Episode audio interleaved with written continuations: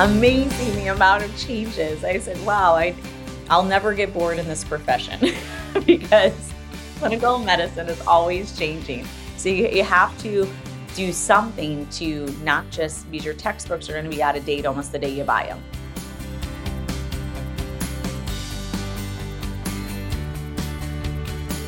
Welcome, welcome everybody to the Emergency Nurse Practitioner and Physician Assistant Workforce Podcast.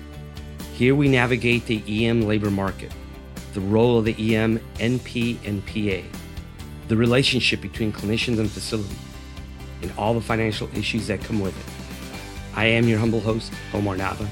I am an emergency medicine PA who's been in the business for 20 years, and I'm very excited to be bringing you this podcast.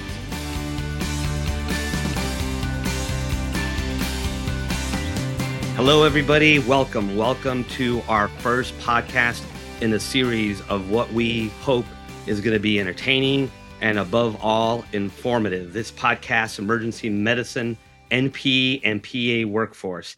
And to kick this off, we are very uh, fortunate to have a special guest, uh, Ms. Nicolette Mosinski, physician assistant. She is the APP postgraduate program director for U.S. Acute Care Solutions in Erie, Pennsylvania.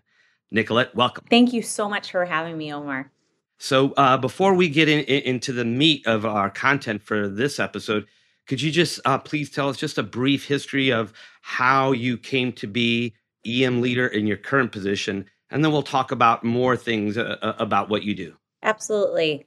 I started my career as a PA student at Gannon University, and there really supplied my foundation as a physician assistant found on clinical rotations a love for emergency medicine. You know, kept kept wanting more and was really fortunate to begin my career at the Cleveland Clinic where I did not do actually a postgraduate program, but did have a good new hire foundation program, I would say. Um, and was super fortunate to be surrounded by some amazing PA leaders, both physician, fellow PAs, NPs, and continued my career there. Um, then returned actually to Erie, Pennsylvania, and served as a full time faculty member for a couple of years at Gannon University, which is where I was able to enrich my love of emergency medicine, but also PA education. And then went to full time again um, in at St. Vincent Hospital through U.S. Acute Care Solutions. And as a full time clinician, was given a tremendous opportunity about five years ago where they said, Hey, we'd like to start a postgraduate program. You have the tools, you have our support. What do you think? Um, and I took that opportunity and, with tremendous support, ran with it and was able to start the foundation of the postgraduate emergency medicine program through US Acute Care Solutions at St. Vincent.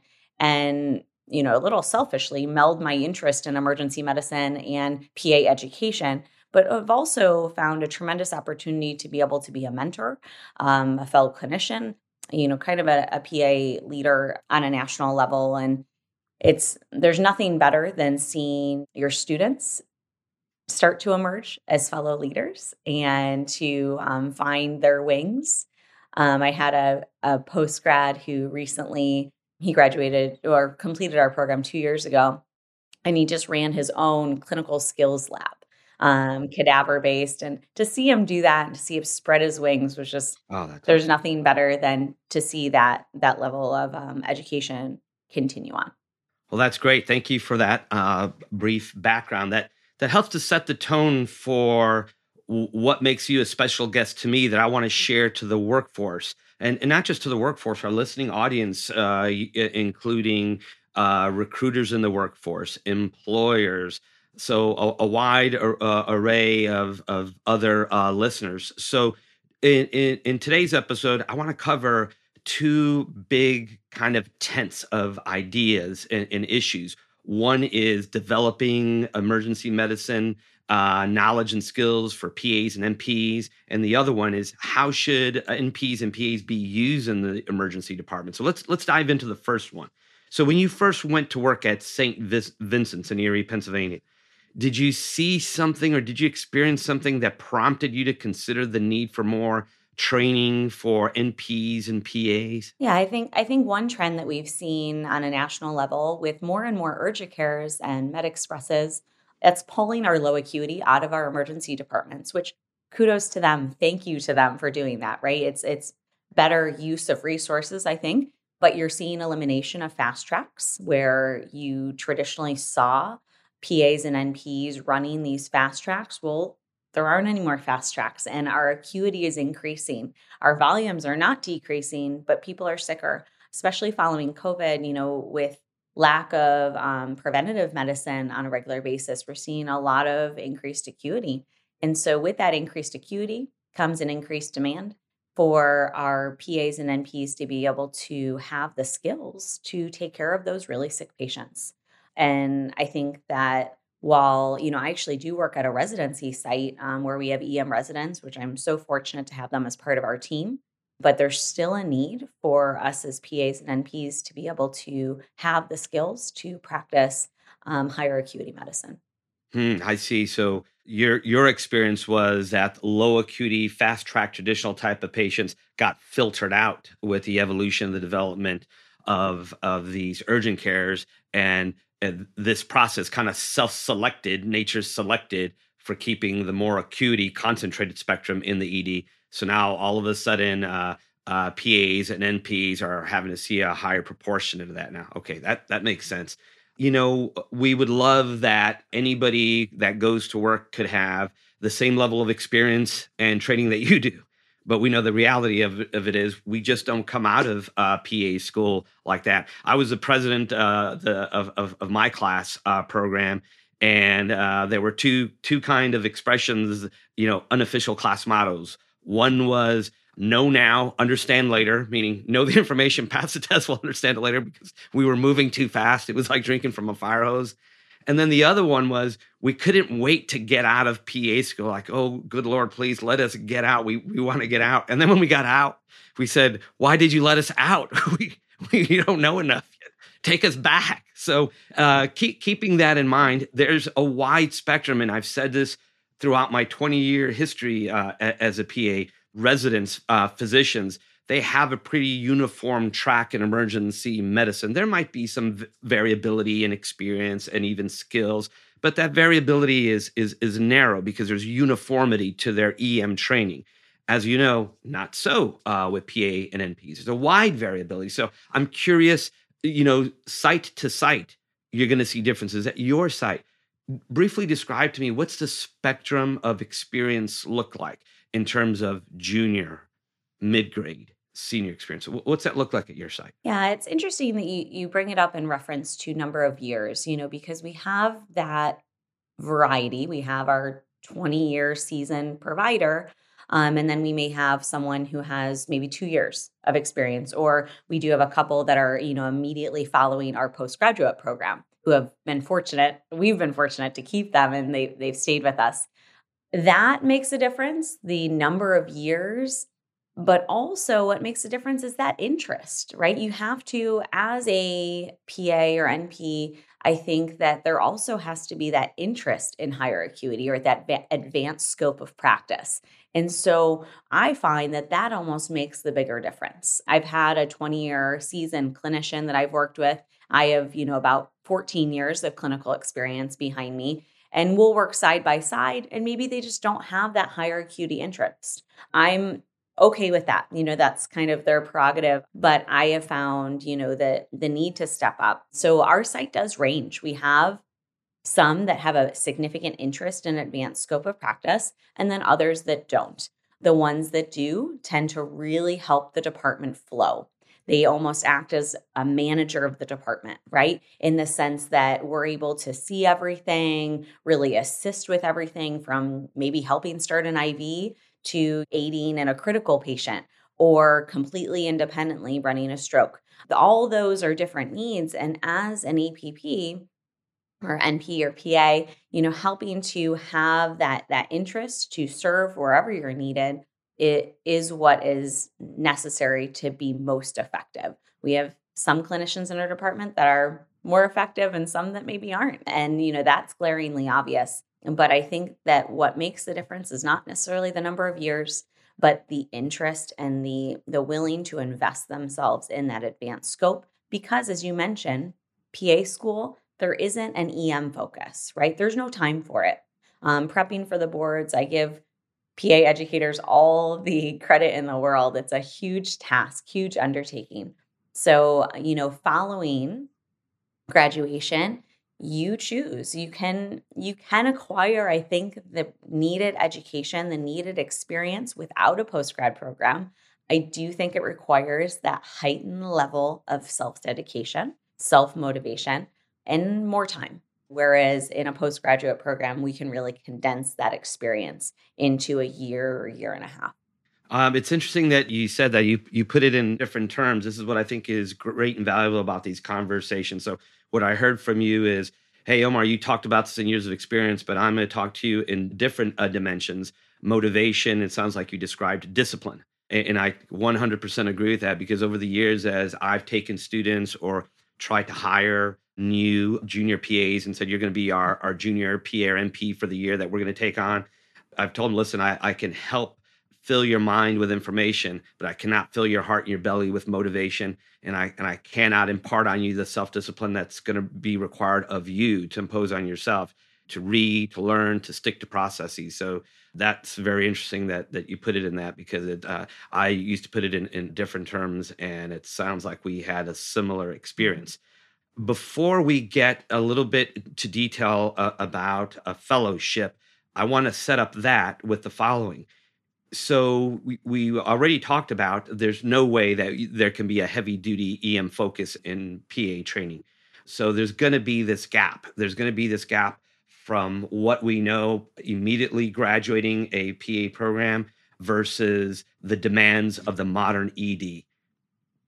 Share with us top three, maybe uh, briefly, top five things that you notice that are pretty consistent that you see when we get uh, brand new grad PAs or NPs out of their primary education, and and and should they end up in EM, what are the top three or top five common knowledge set issues or skills that I see? So number one is um, difficulty with commitment. So they can develop that differential. They can develop a plan, but they really have a hard time committing to it. That confidence of, okay, I, I can commit to this. And what's difficult about that, particularly in the emergency medicine setting, is the large variety of cases that we see. So I can increase their commitment, you know, to a chest pain workup, but the next patient's going to be an appy. The next patient's going to be a CHF workup. Um, and so having that, you know, consistency of dedication is really challenging. I typically think their baseline procedural skills are okay but they usually lack exposure in advanced procedures, which I'm always more than willing to work with. I don't expect them to have proficiency with central lines, chest tubes, intubations coming out. That's my job. I can work with that. Usually, laceration repair is okay, depends on maybe their background. I think laboratory and diagnostic interpretation is mediocre coming out but again, where I guess I would expect it to be, but not enough to be able to be proficient in the department. Um, especially, you know, at night we're reading our own plain films for our own wet reads. And to have that level to be able to efficiently read a chest x-ray and commit to it. Right. That that's challenging. So that would be my number two. The third is ability to multitask and manage multiple patients at one time is something that I'm not seeing regularly um, coming out of PA school. They're not able to manage really any more than two patients successfully at one time. It's pretty rare to see that, I think. That's good. I, I, would agree with you. I think that's pretty universal across the board. And I think the common factor simply is some of the things we already stated. There's only so much that you can teach in a finite amount of time in PA school. And then after that, you just got to get to the business of seeing patients. That goes to your comment about seeing multiple patients at one time. I, I usually tell new grads who are looking uh, for a job if if I can't take them on as an individual project, I tell them, listen, go work family practice, go work somewhere, just so you get used to seeing large volumes of patients and you get used to doing multiple things at once. Just do that for a while. So agreed with all of that. Let's pivot from there to I think that there isn't a universal, clear, shared understanding among our audience of w- the difference, say, between a postgraduate program and, say, in a postgraduate academic uh, program conferring an advanced degree, a, a doctorate in, in, emergency medicine. Uh, you know, our, our goal at, at, the podcast isn't necessarily to say better, worse, but to highlight differences and let the audience decide. But but I do think it bears some discussion uh, for clarity's sake. So, can you talk about that? Uh, uh, surely you're you're you're an expert at that. You're a director of, of, of a fellowship program. So, yeah, tell us a little bit about that. Yeah, I think I think that both both tracks have their their pluses, right? Um, have their their goals, their clinical outcomes, learning objectives. I think postgraduate education is as its target, as its focus, is to prepare you for a specialty field of medicine clinically. While many of us as program directors, we try and sprinkle in leadership, management, education. Some highlights here and there. It's not our focus. Our focus is to prepare you to be a successful, happy, efficient clinician in our field of specialty, whether it be burn care or um, ICU or emergency medicine for us or nephrology. That's our focus is to have you be a proficient, efficient, happy. I, I focus on that happy because I want them. I think that's what we see sometimes when clinicians don't do a post grad program is they just get burned out um, because it's really tough. But we want them to be able to finish the program and be a, a happy, successful clinician. These doctorate of science programs have much more focus, so an increased level of focus on leadership, management, helping to equip maybe for specifically a leadership role in a PA field. There seems to be less focus on actual proficiency of clinical practice. Increased level maybe on research. While in postgraduate education we incorporate some leadership. We incorporate some research. We incorporate some qi our focus is clinical. Um, with these doctorate of medical science i think it's more of a preparation on the management leadership front. So i think uh, the takeaway here and please correct me if i'm wrong is the, the audience should just understand what is the primary objective of each postgraduate experience. If if it's a fellowship that we're talking about the focus is clinical. If we're talking about the objective of a, of an academic postgraduate experience it's not clinical but it's other valuable things like leadership research. As long as everybody understands uh, on on the front end what is the objective then we should have a clear understanding. Does that, does that sound about right? Yes um, one of one of our one of our focus, you know, when I I say, hey, if you want to be really clear cut, what am I trying to prep you to do to practice as an experienced provider in the department? And then I do try and prep them for the CAQ, which is the specialty exam for EM. And those are, if you, you know, put everything else aside, that's what we're trying to do here.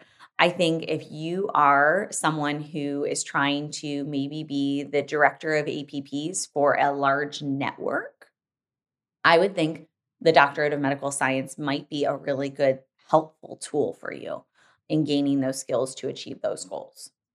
Yep. So it just sounds like the the consumer of either just has to understand, hey, this is what I'm looking for. I select this. Hey, this is what I'm looking for. I select that. And I'm sure in our vast number of uh, uh, clinicians, there's folks that elect both. They'll do one at one point and maybe do the other at, at another point. Okay. Thank you for clarifying that uh, because I think, and, and we're gonna get, uh, we're gonna hit this topic on other episodes. When I talk about informing uh, with this podcast, is informing not only our own workforce, where I don't think this is w- completely widely understood, but also recruiters, potential employers, and you know who else? Supervising physicians who may just see a set of initials and just assume hey, uh, you did a fellowship in good. I need you to help me co-author a research paper. Whoa, whoa, that's not what I did. Uh, Miss Mosinski taught me how to crack a chest. if you need me to crack a chest, that's what I can do, or vice versa. Hey, I see these, these initials. I need you to come over here and crack a chest. No, no, no, no. That's that's not what it's not what this program taught me. So I just think uh, this is important to inform all. W- wouldn't you agree? Yes, absolutely. Um, you know, one one of the more difficult things that I, I address with my postgrads is how do you prepare your supervising so that they understand, so that they know, and you know, hopefully they listen to something like this. But um, if they don't, how do you handle that conversation? Awesome. To wrap up this first tent of topic, this developing EM APP knowledge and skills, I'd like to to briefly touch on, on the following. So I think we could be realistic. There's maybe not enough fellowships out there for interested uh, customers. As much as I would like to tell everybody uh, listening, please move to Erie, Pennsylvania, and and and uh, compete for this uh, position so that you could be trained by Nicolette, this awesome clinician. There's going to be times where things are just not feasible. Uh, you know, we're we're a wide country, we're spread apart. So, in the instances where it, it just isn't feasible for somebody either within the time left in their career or, or, or maybe just not right now. We know there's a lot of CME out there. We know it's not cheap. We know not everybody can make it to the same conference. Some conferences they can make it to. So, briefly talk to what you would advise somebody who says, uh, Ms. Mosinski, I just, there's no fellowship experience anywhere near me. Probably not going to happen in the next five years because of my set of circumstances in life. What would you recommend for me to plus up my skills clinically uh, as best as I can, whether it's conferences, other didactic experiences, anything out there? There's a couple ways you need to go about it. And I always say, write it down, right? Make sure that you have like an actual list in front of you. I, am putting myself in the mental image of they don't have good leadership support, maybe from overhead. You know, they're at um, and sometimes those are the areas where you really need the skill set, right? You're at a rural ER, maybe there's not tremendous leadership support. So, first off, um, a program like EM Bootcamp, tremendous in a relatively short period of time, going through a wide range of high yield topics. So, there's your didactic, right? Um, that there's a good springboard for your didactic. then, if you're a podcast person, not to put a plug out, but I'm a huge EM:RAP fan. Um, yeah, yeah. love EM:RAP. Um, and I think that's a really good way to stay abreast of changing topics, things that are dynamic. In, you know, 13 years, I'm sure Omar, you could commiserate with me on this one. Amazing the amount of changes. I said, wow, I I'll never get bored in this profession because that's, that's clinical sure. medicine is sure. always changing. So you, you have to do something to not just because your textbooks are going to be out of date almost the day you buy them. So, like an EM boot camp, then have something that's like a running level of interest, like EM MRAP or a podcast to keep you abreast. Um, then you need something hands on. So, look for a skills lab where you can go in something cadaver based and do some skills. Um, those are, I think, the three things that I would do. But then personalize it. So at the beginning, find your top three SMART goals. So, what do I want to do? How do I want to get there? In amount of time do I want to get there? So, maybe it's, you know, I always say, you know, don't always just focus on the procedures. Hey, I want to evaluate three chest pains a week and do it well. Like, I want to build my autonomy on that that's a goal. You want to do it in a matter of three months. I'm going to check back in in three months, see how my EKG interpretation is, see how I'm doing with activating the cath lab. How am I doing that on a relatively autonomous front? So that might be one of your goals. Maybe another one is more procedural based. I want to increase my speed with laceration repair. You know, I, I want to make sure that I'm doing all my lacerations and I have them disposed in an hour. You know obviously there's some that may fall out of that that box but maybe that's another one of your goals. Set a timeline when you want to have that completed and then at that 3 month mark sit down look at that list see where you are see what needs to stay on the list and then maybe what needs to be added or what can go you have to personalize it and i know that like is very intentional but that's what's required if if you don't have someone like me you know to be hey, here's where we are, here's where we need to go. You can do all the courses in the world. And I hate, I, oh, it's terrible seeing people spend so much money on a skills lab. They get home, Yeah. Same they don't use any of the skills, right? That really stinks. Yep. They're really expensive. and so before you even go to that skills lab, all right, here's, I know what I'm going to cover. Look at the outline. How are you going to use it at home? And, you know, make sure that you're your own, you know, kind of best advocate. Advocate for yourself and be a critic for yourself um, to get, obtain those goals.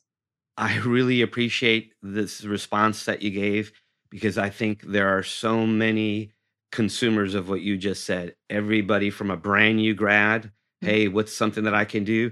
But even what I would call post post Mhm. brand new grad in that junior mid range experience, I think there's mid rangers that could really benefit from the advice you just gave if they if they want to improve or develop and they they don't have a post grad experience near them and I think that employers and supervising docs can benefit from what you just said because it help what you just said helps to uh, develop at least a little bit of a framework on how to get clinician from point A to point B to point C and D.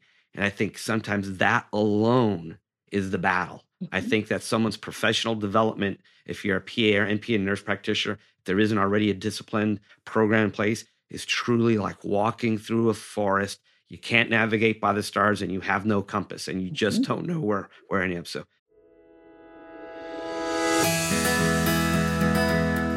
Let's take a break to tell you about our sponsor, Ivy Clinicians. Full disclosure, I am the Vice President of Advanced Practice Provider Services at Ivy. And I joined because I was frustrated with the emergency medicine job search. And I'm guessing you might be frustrated too. I also believe that EM, NPs, and PAs have and will continue to provide valuable contributions to the ED by expanding access to quality emergency medicine care to patients.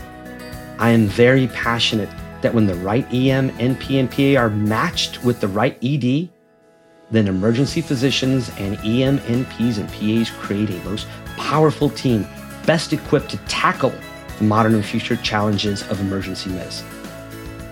So, our team at Ivy created the Zillow of the emergency medicine workforce, where you can find all 5,549 EDs, filter by your preferences, and connect with the right employers, all for free.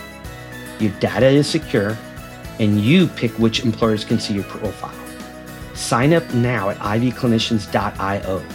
And when you find the right job for you on Ivy, we will send you a bottle of champagne to celebrate. That's ivyclinicians.io. All right, let's get back to the show.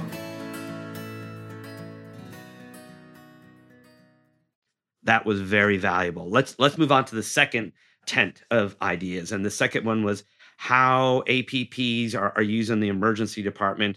As we know, there's been a little bit of competing ideas uh, between, uh, say, uh, SEMPA, Society of Emergency Medicine, PAs, and ACEP, American College of Emergency Physicians.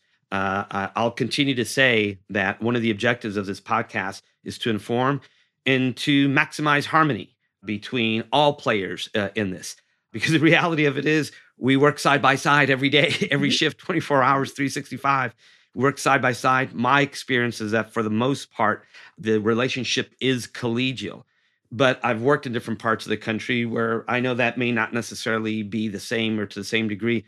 Tell me what your experience at your site and what your what your instinct is about the working relationship between PAs and Ps and supervising physicians throughout the country in emergency departments. Oh, yeah, it's um you know, it has good days and bad days, I think. But ultimately, I agree. I have had a really positive experience personally. But then you hear these rumblings, right? And you're like, well, if I hear it more than one time, there must be something going on.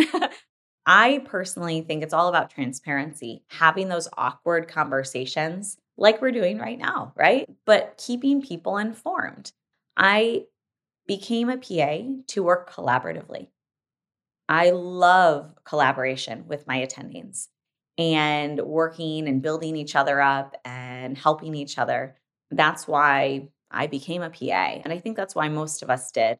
You know, there's always going to be a couple bad eggs in the batch that maybe based on bad behavior, lack of experience, you know, have created that sour taste. I have taken it as a personal mission and hope that my post grads fight that bad egg with a really good one um, and that positive experience. And I think that's the only way we get through this is by informing and shining positive experiences. Shining, you know, bringing ourselves to an increased level of experience, increased level of education, so that we are equipped to practice with an advanced scope. No one should be practicing with an advanced scope if they don't have the skills to do so. But if you are equipping yourself and you are challenging yourself and you're working in a safe clinical environment, you can. Um, and you should be encouraged to do so.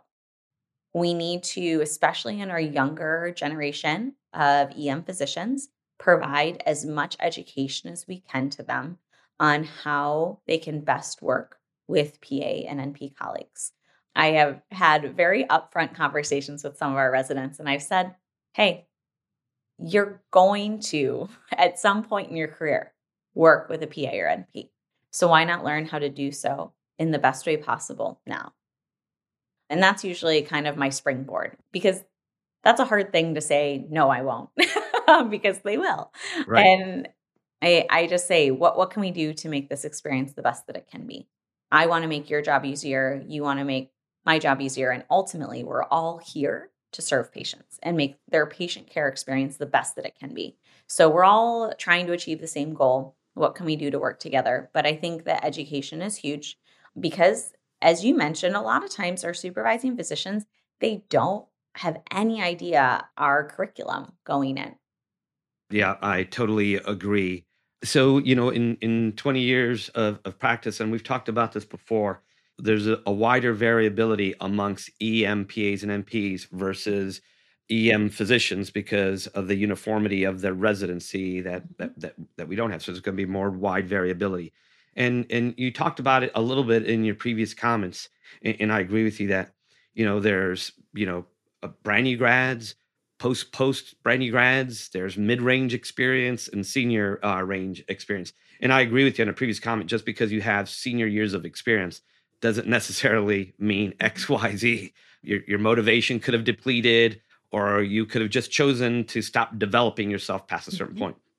But having said that, is my opinion, just my opinion, that there are a certain set of patients that uh, some EMPAs and NPs can, in the ED, uh, with the supervising doc in the department, they can autonomously manage the patient and safely disposition uh, the patient with with good outcomes. Mm-hmm. Um, uh, not every patient, not every case, and not every APP, but I do think that there's a fair number. What's what's your take on that? Absolutely. I would be speaking out of turn if I said that wasn't the case because on an average clinical shift for me personally, I may discuss one patient um, with my attending physician. When I talk about collaborative practice, it's not them seeing all of my patients. um, it's being there, bouncing ideas off each other, knowing it's kind of that unknown support, right, that exists. But I think autonomous practice is essential and it's necessary for our current healthcare system. You know, as I mentioned, that's one of the things I see that's an area of deficit, right, in our our our PA students that are new graduates. So they don't have kind of that ability to be autonomous, nor should they right away. But how do we get them there? Um, how do they get themselves there if they don't have that infrastructure and support? But yeah, it's essential that PAs and NPs have some level of autonomy, both in working up cases and disposition. Um, I think that almost most cases can be autonomously, you know, successfully managed. I know through US Acute Care Solutions, um, we've published kind of a framework of guidelines um, that we work under of, hey, these individuals, giving you an example, a pregnancy of unknown origin, really high risk case. Um, so that that's a specific case where if I have a, a patient who we know is pregnant, the location of the pregnancy is unknown due to the high nature of the risk and liability on that case, I involve an attending physician. But for the most part, those rules and regulations are somewhat flexible and they're to be used as a guideline. Sometimes it's even just a mental double check of, okay, am I checking everything on this? Do I need to discuss it with someone else? No, that that that's great. Again, I've been practicing for 20 years. I, I, I did earn uh, my my CAQ. However, I am not shy at all. I tell students, junior uh, PAs, NPs, I'm not shy at all about telling them ask your supervising physician, mm-hmm. even if you just want to bounce an idea. Most of the time, I think uh, if if I talk to my supervising doc, my opening line is, "Hey, tell me if you disagree with me." and then I just go down the list because I want I want the power of veto. I want someone to say, "No, mm-hmm. stop, that's wrong," or yeah. "I did you didn't say something that I should have heard." So as you said, sometimes you're collaborating. My last shift about oh about a week ago, uh, we were backed up. I was seeing everybody out of triage in the waiting room, mm-hmm. and there had been people that had been waiting. So long story short, I picked up and I, and somebody asked me, and then at, at, to add to it, a buddy of mine said, "Hey, would you mind taking my PA student uh, just for a shift? She's short of hours." And a little bit overwhelming sometimes. I said, yeah, sure, no problem. So we get in, and my first eight patients are horribly sick. One of which I was told was just a cough and cold, maybe a minor uh, COVID. Her systolic was in in the 70s, and she had all these other comorbidities. And at the same time, they're pulling me into the next triage room. There's a 19 year old who's grabbing his groin, he's severe pain. And this is all in triage. And I, you know, take a look and examine him, and I could appreciate right before me he's torse. He has a, a mm-hmm. testicular torsion. So you know, I do the procedure to detorse him and, and send an ultrasound, and I'm just overwhelmed. And I go to my supervising doc, who I've known for years, and I said, "Hey, I, I need your help. Can you just please take mm-hmm. uh, the the woman with the dropping pressures off my hands?" Because she needs my eyes on her all the time, and I do not have that bandwidth. Mm-hmm. I'm not shy about saying I don't have a bandwidth for something. He said, "Yeah, absolutely, of course." yeah, you got like four critical care patients. Uh. So uh, I agree with you that uh, many times we're just collaborating and bouncing ideas off. But I, I, also personally don't mind telling anybody. I don't mind saying, "Hey, I'm in trouble. I need help. Need help. Bail me out, or get very, very involved with me on, on this case."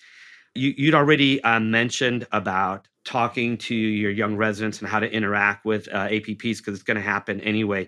What is your sense? I know I have my opinion on do you think that the average APP is shy about asking their supervising physician for help on challenging cases?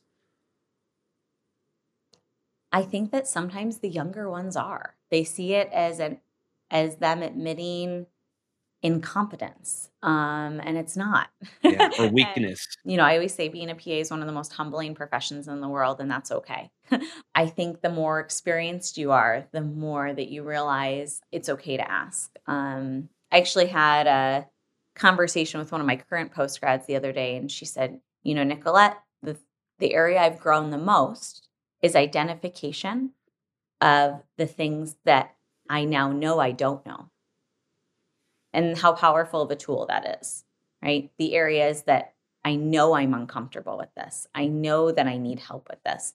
But sometimes as a new provider, they just don't know what they don't know um sure. that area. And so yeah i was of, one of them. you know you mentioned hey tell me if i'm if i'm wrong. That's kind of how you direct it. I find sometimes it's tell me if i'm not thinking of something. Like is there that differential that just hasn't popped into my head that you think of just as a fresh set of eyes? One of my attendees mm-hmm. he's a wonderful wonderful physician. He always says, Well, Nicolette, if I haven't, if you haven't thought of it, there's no way I'm going to think of it. and I, it's very sweet of him. Um, but, you know, and that's the type of respect we have for each other, though, that collaboration. And that does take time to develop.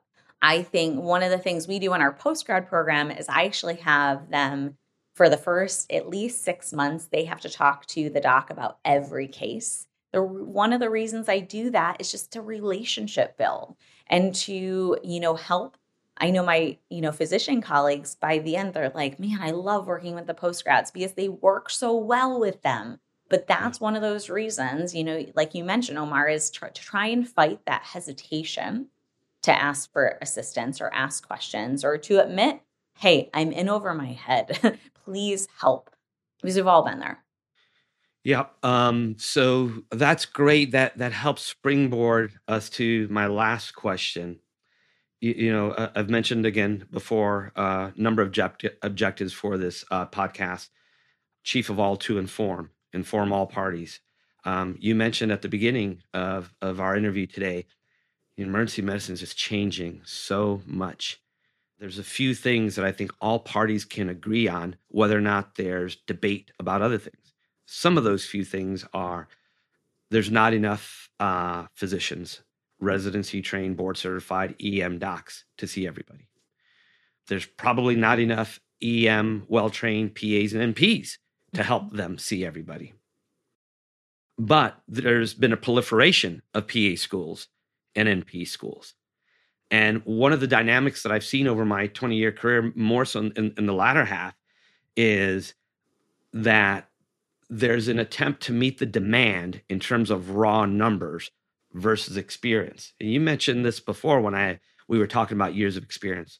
So if there's a deficit of number of clinicians at one site, well, let's fill that deficit number with other number of PAs or NPs, but maybe we didn't look closely into the experience that we're matching. So what I've seen develop in the workforce is a mismatch we put folks just to fill a hole on the schedule, but we may not be examining closely what the level of experience is. It could be that in some cases, all parties are aware that there's a mismatch, but they still have to fill the hole. But I, I think by and large, the issue is that there's not a close examination of matching experience with the with the department need. I think you would agree every department is different and every department has unique needs. For example, EDA may have a dedicated fast track, either location or provider, and they might have a mid uh, acuity range, and, and then the same for a high acuity range. And it could be that for the next six months, they're looking for two fast track PA NPs, one mid range uh, acuity NP or PA, and one uh, critical uh, care or high acuity. And it could be that there's another ED down the road in a rural area and, and it's remote and they just need one that can do all. There, mm. there's just no telling.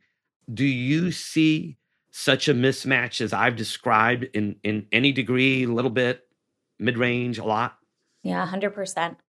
It's a disservice to the patients, the department, and to the clinician because they're not going to be happy if the expectation is different than what they're able to do no one's going to be happy in that situation. So I, I do think transparency of what's going to be the expectation of this role and in what amount of time.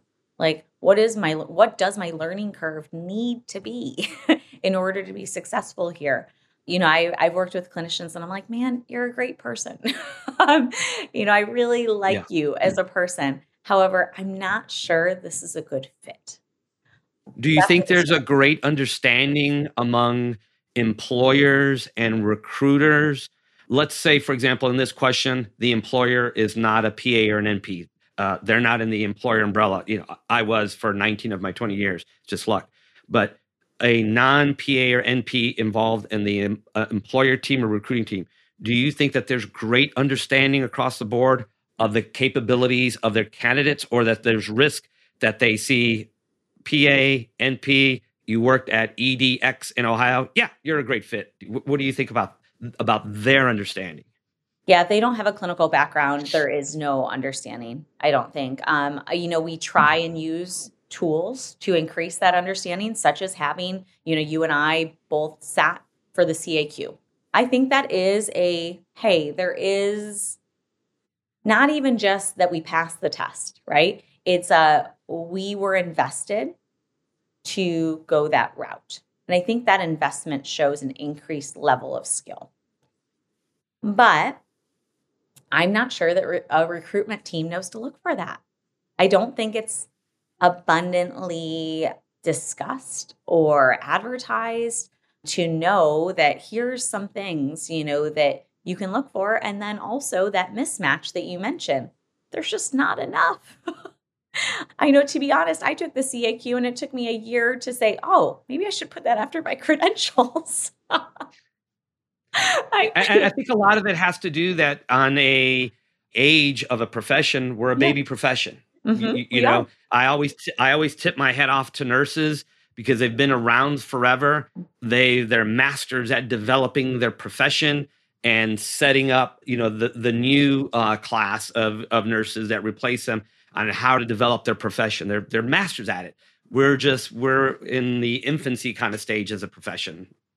Yeah, I think I think there maybe might even be able to be a a list of some sort of, hey, look out for these things. It's not going to be perfect, but um, to give to recruiters to say this is how. But again, you still hit that level of there's just not enough out there to Yeah. fill these roles.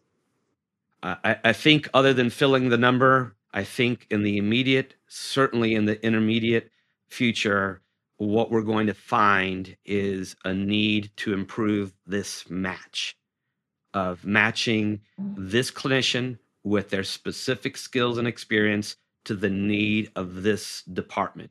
Um, and that could be we need to fill a fellow role because we're going to train you, but we still need the right candidate, or we need an experienced. On the opposite side of the spectrum, we don't want to insult experienced, well uh, skilled uh, providers like yourself and say, Welcome to our team, Nicolette.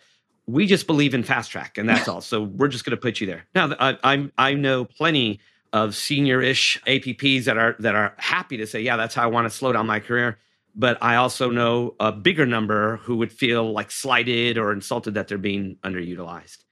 As we finish this episode, I'd like to hear from you. Uh, is there a book or movie that you would recommend to our audience? It could be about anything. It could be EM related, non-EM Um, related. I want yeah. folks to know, you know, what is it that you know excites or intrigues Nicolette? This is going to make me sound really boring, Omar. They're going to be like, wow, she's a stick in the mud. Um, so I was really fortunate through US Acute Care Solutions to go through a dedicated year of um, what they're, what's called their Scholars Academy, which was leadership education. Like every, we met every week um, and, you know, every month kind of in person and went through several books, one of which has just literally time and time again come up um, is Getting Things Done. And one of the life skills that has just been hugely impactful, especially on um, a, a working mom brain that doesn't always function as well as I'd love it to, is you know the concept of kind of a mind dump um, and just not relying on my on my mind as much, um, but relying on skills and tasks that I've acquired. Um, so I, I write everything down so that when I do have maybe a, a free 15, 20 minutes, I then go to that list and am able to just work through my list instead of spending five of those 15 minutes thinking about what I need to do. So, Getting Things Done has been a book that has just been profoundly impactful on productivity within my life. And by way of that, I feel like I'm able to be a better clinician, a better mom, a better wife, and just overall more successful. So, I really appreciate that on two fronts. Uh, you may have experienced this as well uh, over the years. If I've had a, a PA student or a brand new grad, and a a common question is, "What what book should I get?" Yeah. You know, I have all these books, and and it's sometimes you could get like book fatigue. So they always want to hear from somebody what works. So I appreciate your response for that population, Mhm. but also I think you would agree it doesn't matter where you are in your career. Uh, again, you could be mid range or on the senior end. We're constantly looking for uh, opportunities or ways to reinvent something or to do something better, re-energize or refocus. So I think there's a lot of a lot of folks with experience that would appreciate uh, what you said, and I hope that they're jotting that down and they could say, if that helps that woman, and she seems like a pretty smart cat, she's got her stuff together, it might help me. And I, I think this is what's important about dialogue. Is there a hero in your department that you would like to recognize? And it doesn't have to be all time forever. It could be somebody on your mind recently, the past week, month, but it just somebody in your department that you'd like to recognize. Say, this person's a hero in, in the department. Um, Brett Forehand is one of our attendings, um, and he's he's a silent like superstar, right? Very um, contemplative. He serves as actually one of the assistant directors to the EM residency and is also my medical director for our post grad program. So has to constantly have dialogue about that interaction between our EM residents and our post grads and that those workforce issues. And he does so with such grace and is just by way of that grace and that positive energy and that contemplation, he's a huge advocate for PAs. And so I'm thankful for him and you know his support that he has of not just the program but the profession and i don't think he quite even realizes what he's doing he's you know does it with such uh with such humility that's great. Sounds like you all are lucky uh, to have him. How can folks reach you if they would like to reach you? Do you want them to, or do you prefer not? Oh no, I I would love if I'm always excited. I, I've been blessed to find something in life. I, I love what I do. My dad always told me, if you love what you do, you'll never work a day in your life. And I couldn't be more fortunate to have found that. So I am excited to talk about all of this stuff all the time. so if they want to reach me, email is best. And it's um, NMOSINSKI. I think I spelled that right. Oh boy. At uh, ahn-emp.com. I just had a listeners. We we have been listening to Nicolette Mosinski. We've been very fortunate to listen to what her experience and her, her skills have taught her, uh, different perspectives. Uh, Nicolette, I can't thank you enough for uh, participating in this and, and helping us inform everybody, all players, about all things workforce relating to PAs and NPs. I truly hope to have you back on as a guest. I think that you have lots more to contribute. Omar, thank you so much for this opportunity, and I would love to help out in any way that I can. Okay. Thank you all for listening. Uh, this has been the EMAPP Workforce Podcast.